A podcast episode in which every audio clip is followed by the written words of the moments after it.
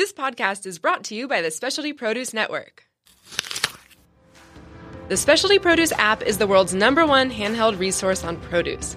The app features photographs, recipes, geography and history, taste and culinary applications on over 1,900 produce items. From apples to zapote, we've got your produce questions answered. Our app is available for both iPhone and Android. Download our app for free today.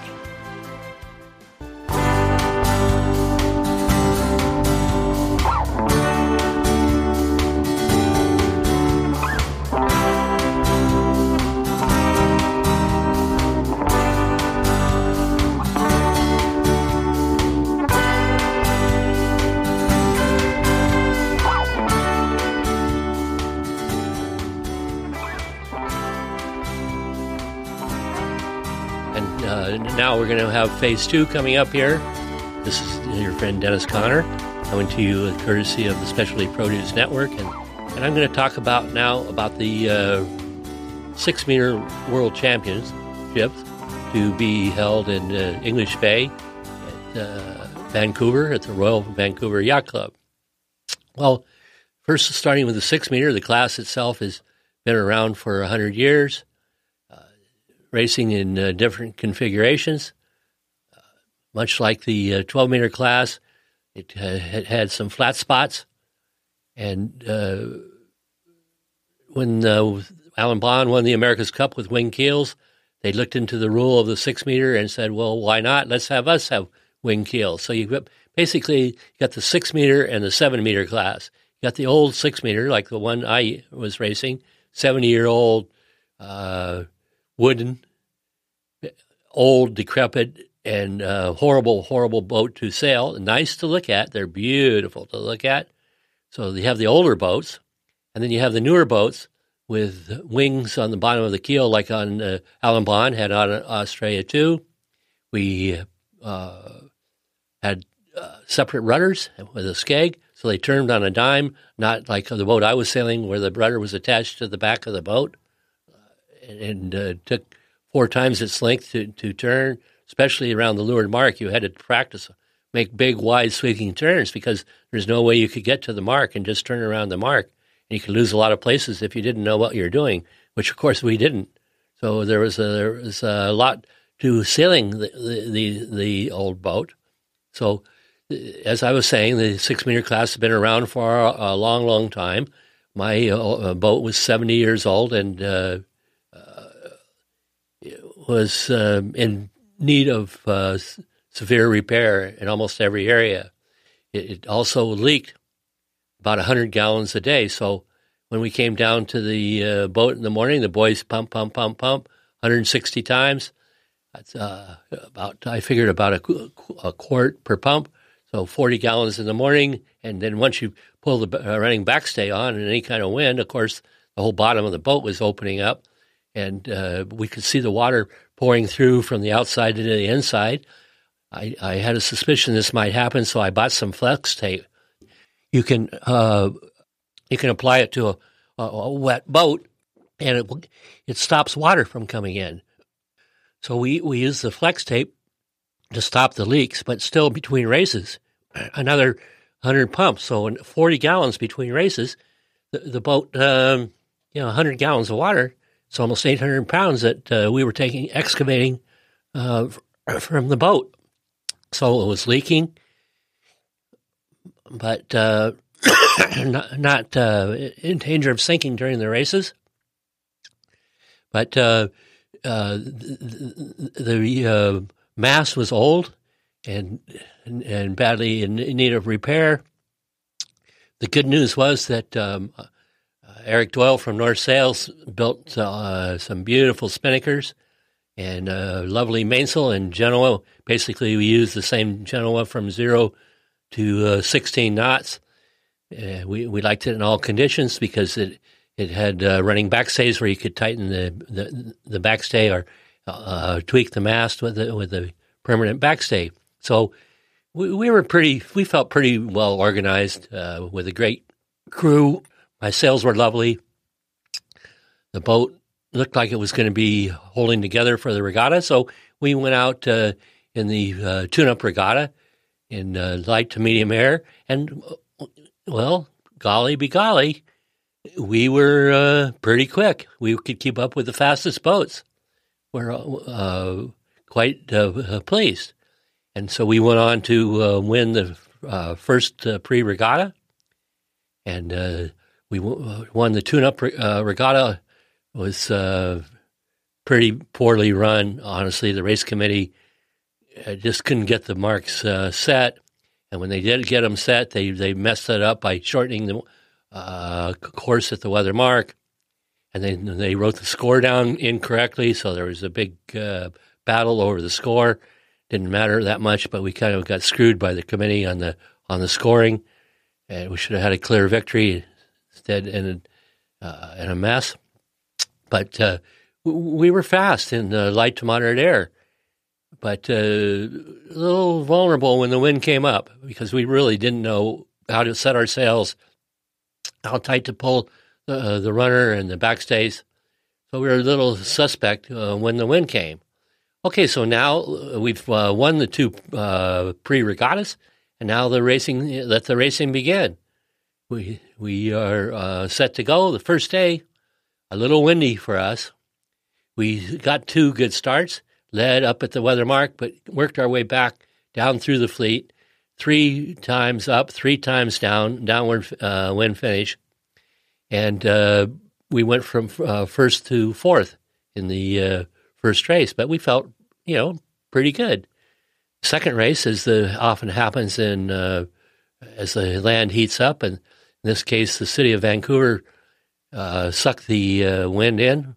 By the way, Vancouver is on fire from a standpoint of construction looks like the East River with all the building going on in downtown Vancouver. Quite the skyline. So as that uh, city and concrete downtown heats up, sucks the wind in, the wind came up, and all of a sudden it's blowing 16 knots. And uh, I'm kind of concerned. I made sure I wore my life jacket because if I fell in, in without being a strong swimmer in a 40 degree water, uh, I hate to think serious consequences. So I wore, I was uh, very careful to wear my life jacket. I encouraged my crew to do so, but when a six meter, when you're standing down in the bottom of the boat, five feet, not much chance of falling in unless you're Peter Burton on the bow, and he can swim like a fish. So I wasn't worried about him. So uh, now it's windy, and just turning around the buoys, getting a start, getting uh, a line uh, coming up to the boat, uh, if you wanted to start at the boat with a big mess or start down the line a bit like we did, uh, and uh, another good start. And we get to the weather mark again in pretty good shape, second or third. Same story, okay downwind because these boats go very deep. So if the course is skewed at all, if the you, you're laying the mark, there's no jibe. So I think in the uh, 18 downwind legs that we sailed, there was only three that we actually had to jibe. To give you some idea, you know, the committee just could have been better. It wasn't Colleen Cook or Susie Graff out there. They they needed help, and they they they messed up. But uh, it, it, was what it was. So we uh, got to in the second race. We got to the weather mark in a good sh- shape again, and worked our way back again through the fleet. Held on for a uh, sixth place finish. It could have been better. It, looking back on it now, it wasn't just the boat. It was it was uh, myself and, and, and the sail trim. I pulled the sails in too tight, and the boat just got bound up and wouldn't really go through the chop involved in a uh, 16 knot uh, wind against against the current. So now, after the first day, we got we have a four six. The uh, King of Spain is leading with uh, 2 3. So we're five points out of first and feeling pretty good. So then the next thing that happens is um, light air the next day, day two. And again, remember, we're fast in light air. So we got a good start with the help of Eric Doyle. Uh, uh and uh, I did a good job myself we worked our way into a nice lead on the first beat, round the weather mark first, and used our heads on the run and held our lead around the course. And an hour and a half later, we, we win the race. So now, with a, uh, a one four six, we're uh, tied for the lead with the king uh, in, in, of the regatta. So the, then came the beginning of the bad news, and once it starts, it seems to keep coming. So the right hand end of the starting line was favored, and I decided, well, our conservative starts down the line we're good, but if we're going to win this with the king a little faster in a breeze, we it's t- time to get a uh, first place start or a flying start, not just work the way through the fleet. So I decided to start at the right hand end, and uh, unfortunately, uh, a uh, gentleman that can go unnamed from uh, Newport, uh, Rhode Island, a shield sailor, came down uh, barging and early at the line uh, with nowhere to go, and he just uh, tried to make it all work. And five, four, three, and he's over the line, so he bears off. He crashes into our boat, takes me off the line, pushes me down to leeward, and by the time we got untangled, all he had to do was tack and go around the boat, and he was ahead of me. By the time we got untangled, we were next to last at the first mark in a race that we very well should have won, uh, six, eight, ten knots of wind, uh, and we're last at the first mark. So while we were fast, especially the bottom half of the fleet, is not that good, we work our way back to 11th, and uh, we were kind of depressed because with a 111, it's just the same as two fifths, and the uh, King uh, still got, has got four uh, keeper races, and we have our work cut out for us.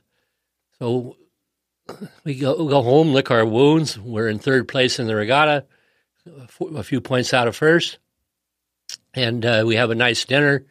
Uh, we, we uh, Billy Trenkle barbecued some steaks, and Peter made a beautiful salad, and we were fit for a king. I doubt the king was eating any better. So the, the next uh, morning, uh, we go to the boat early we're all fired up. We think we're going to win this regatta. and I'm riding down to the uh, boat, of course, in His Majesty's golf cart, uh, feeling like a uh, friend of the king, which I was. And uh, up comes um, Billy Trenkle and, and Peter Burton with a somber look on their face, and they say, you're not going to need to go much further because we're we're uh, done. I said, what do you mean we're done? Well, it turns out that the mast at the partner, where all the fittings come out of the uh, uh, mast, the high, the main halyard, the uh, jib halyard, the spinnaker halyard, the topping lift, where all the exit boxes are in the in the mast, uh, there's holes, and these holes uh, somehow, with the mast bending back and forth, along with the pop rivets there holding the mast puller, all connected. And the bottom line was our mast is broken, all completely uh, 300 degrees all around the uh, the mast hole that was holding the mast up was about a half an inch of aluminum in the back. And at 10 o'clock in the morning, obviously there's no way to repair this. And uh, so it basically took us out of, out of the regatta. And uh, you can imagine after all the work that you've heard me describe with getting ready for the regatta, uh, very, very disappointing. The good news was that um, I got to spend the rest of the uh, day in, uh, with uh, the king and his entourage, his designer, and his secretary, and learned a lot about Spain and Galicia, where the king keeps his boats, Bourbon, are the names of his boats, and I uh, got to hear about his new six meter, which is interesting. It's going to be a million dollar six meter. It has a fiberglass mast, the first one ever built by Tom Whidden at Southern Spars in Australia. And the king has spared no uh, horses on this. For instance, the, the mast partner itself slides uh, back and forth on roller uh, bearings. So when you let the runner off, the, the butt of the mast down at the, the step at the, the, very bottom of the mast, it rolls automatically aft, letting the uh, mast rotate around the partner, and the mast goes forward like four feet at the top. So much goes so far forward that the uh, spinnaker, uh, uh, the foot of the spinnaker, drags in the water. So just uh, incredible attention to detail. The uh, king sits uh, with a. It has a wheel, so this is the first six meter ever with a wheel. They all have tillers, and there's a seat there for the king to uh, sit on, and it's padded, a leather padded seat all around the back of the cockpit, like like an old uh, Cadillac tuck and roll. It's, it's just uh, a beautiful si- uh, sight. So I got to hear all about Galicia and, and the King's new boat, uh, watching the race in his private quarters there at the top of the Royal Vancouver Yacht Club. And uh, I was king for the day while His Majesty was out uh, uh, doing very well in the races. With the help of Ross MacDonald, the star world champion, and uh, Peter Campos, the America's Cup guy, uh, on the boat.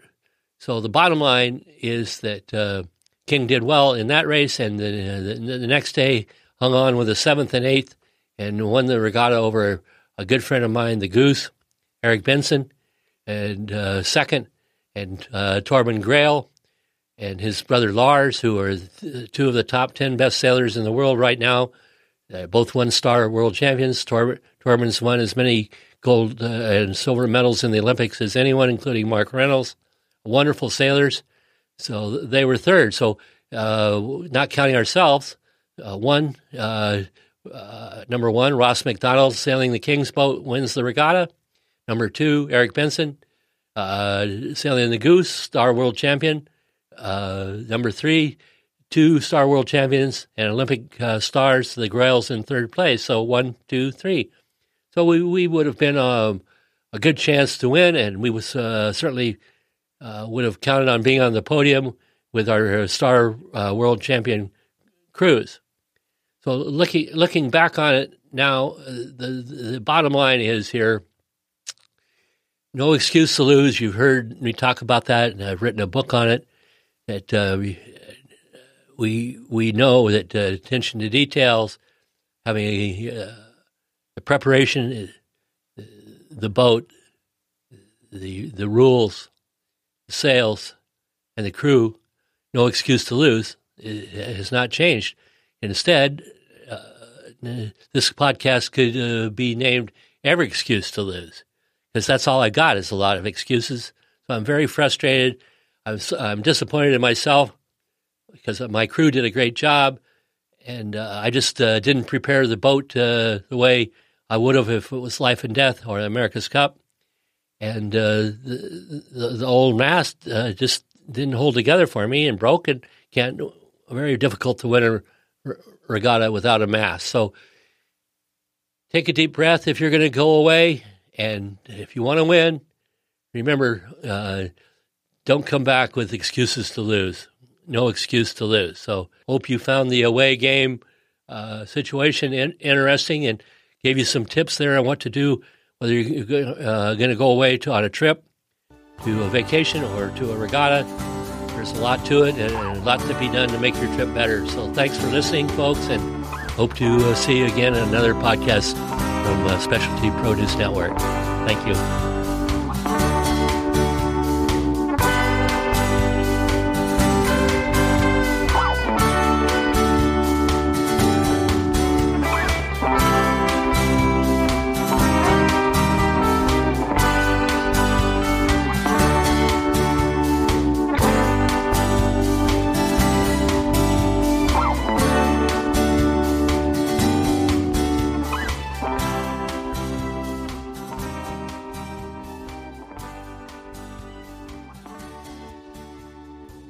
Hi, this is Andy Bauman from Tom Ham's Lighthouse. I'm the chair of San Diego Restaurant Week.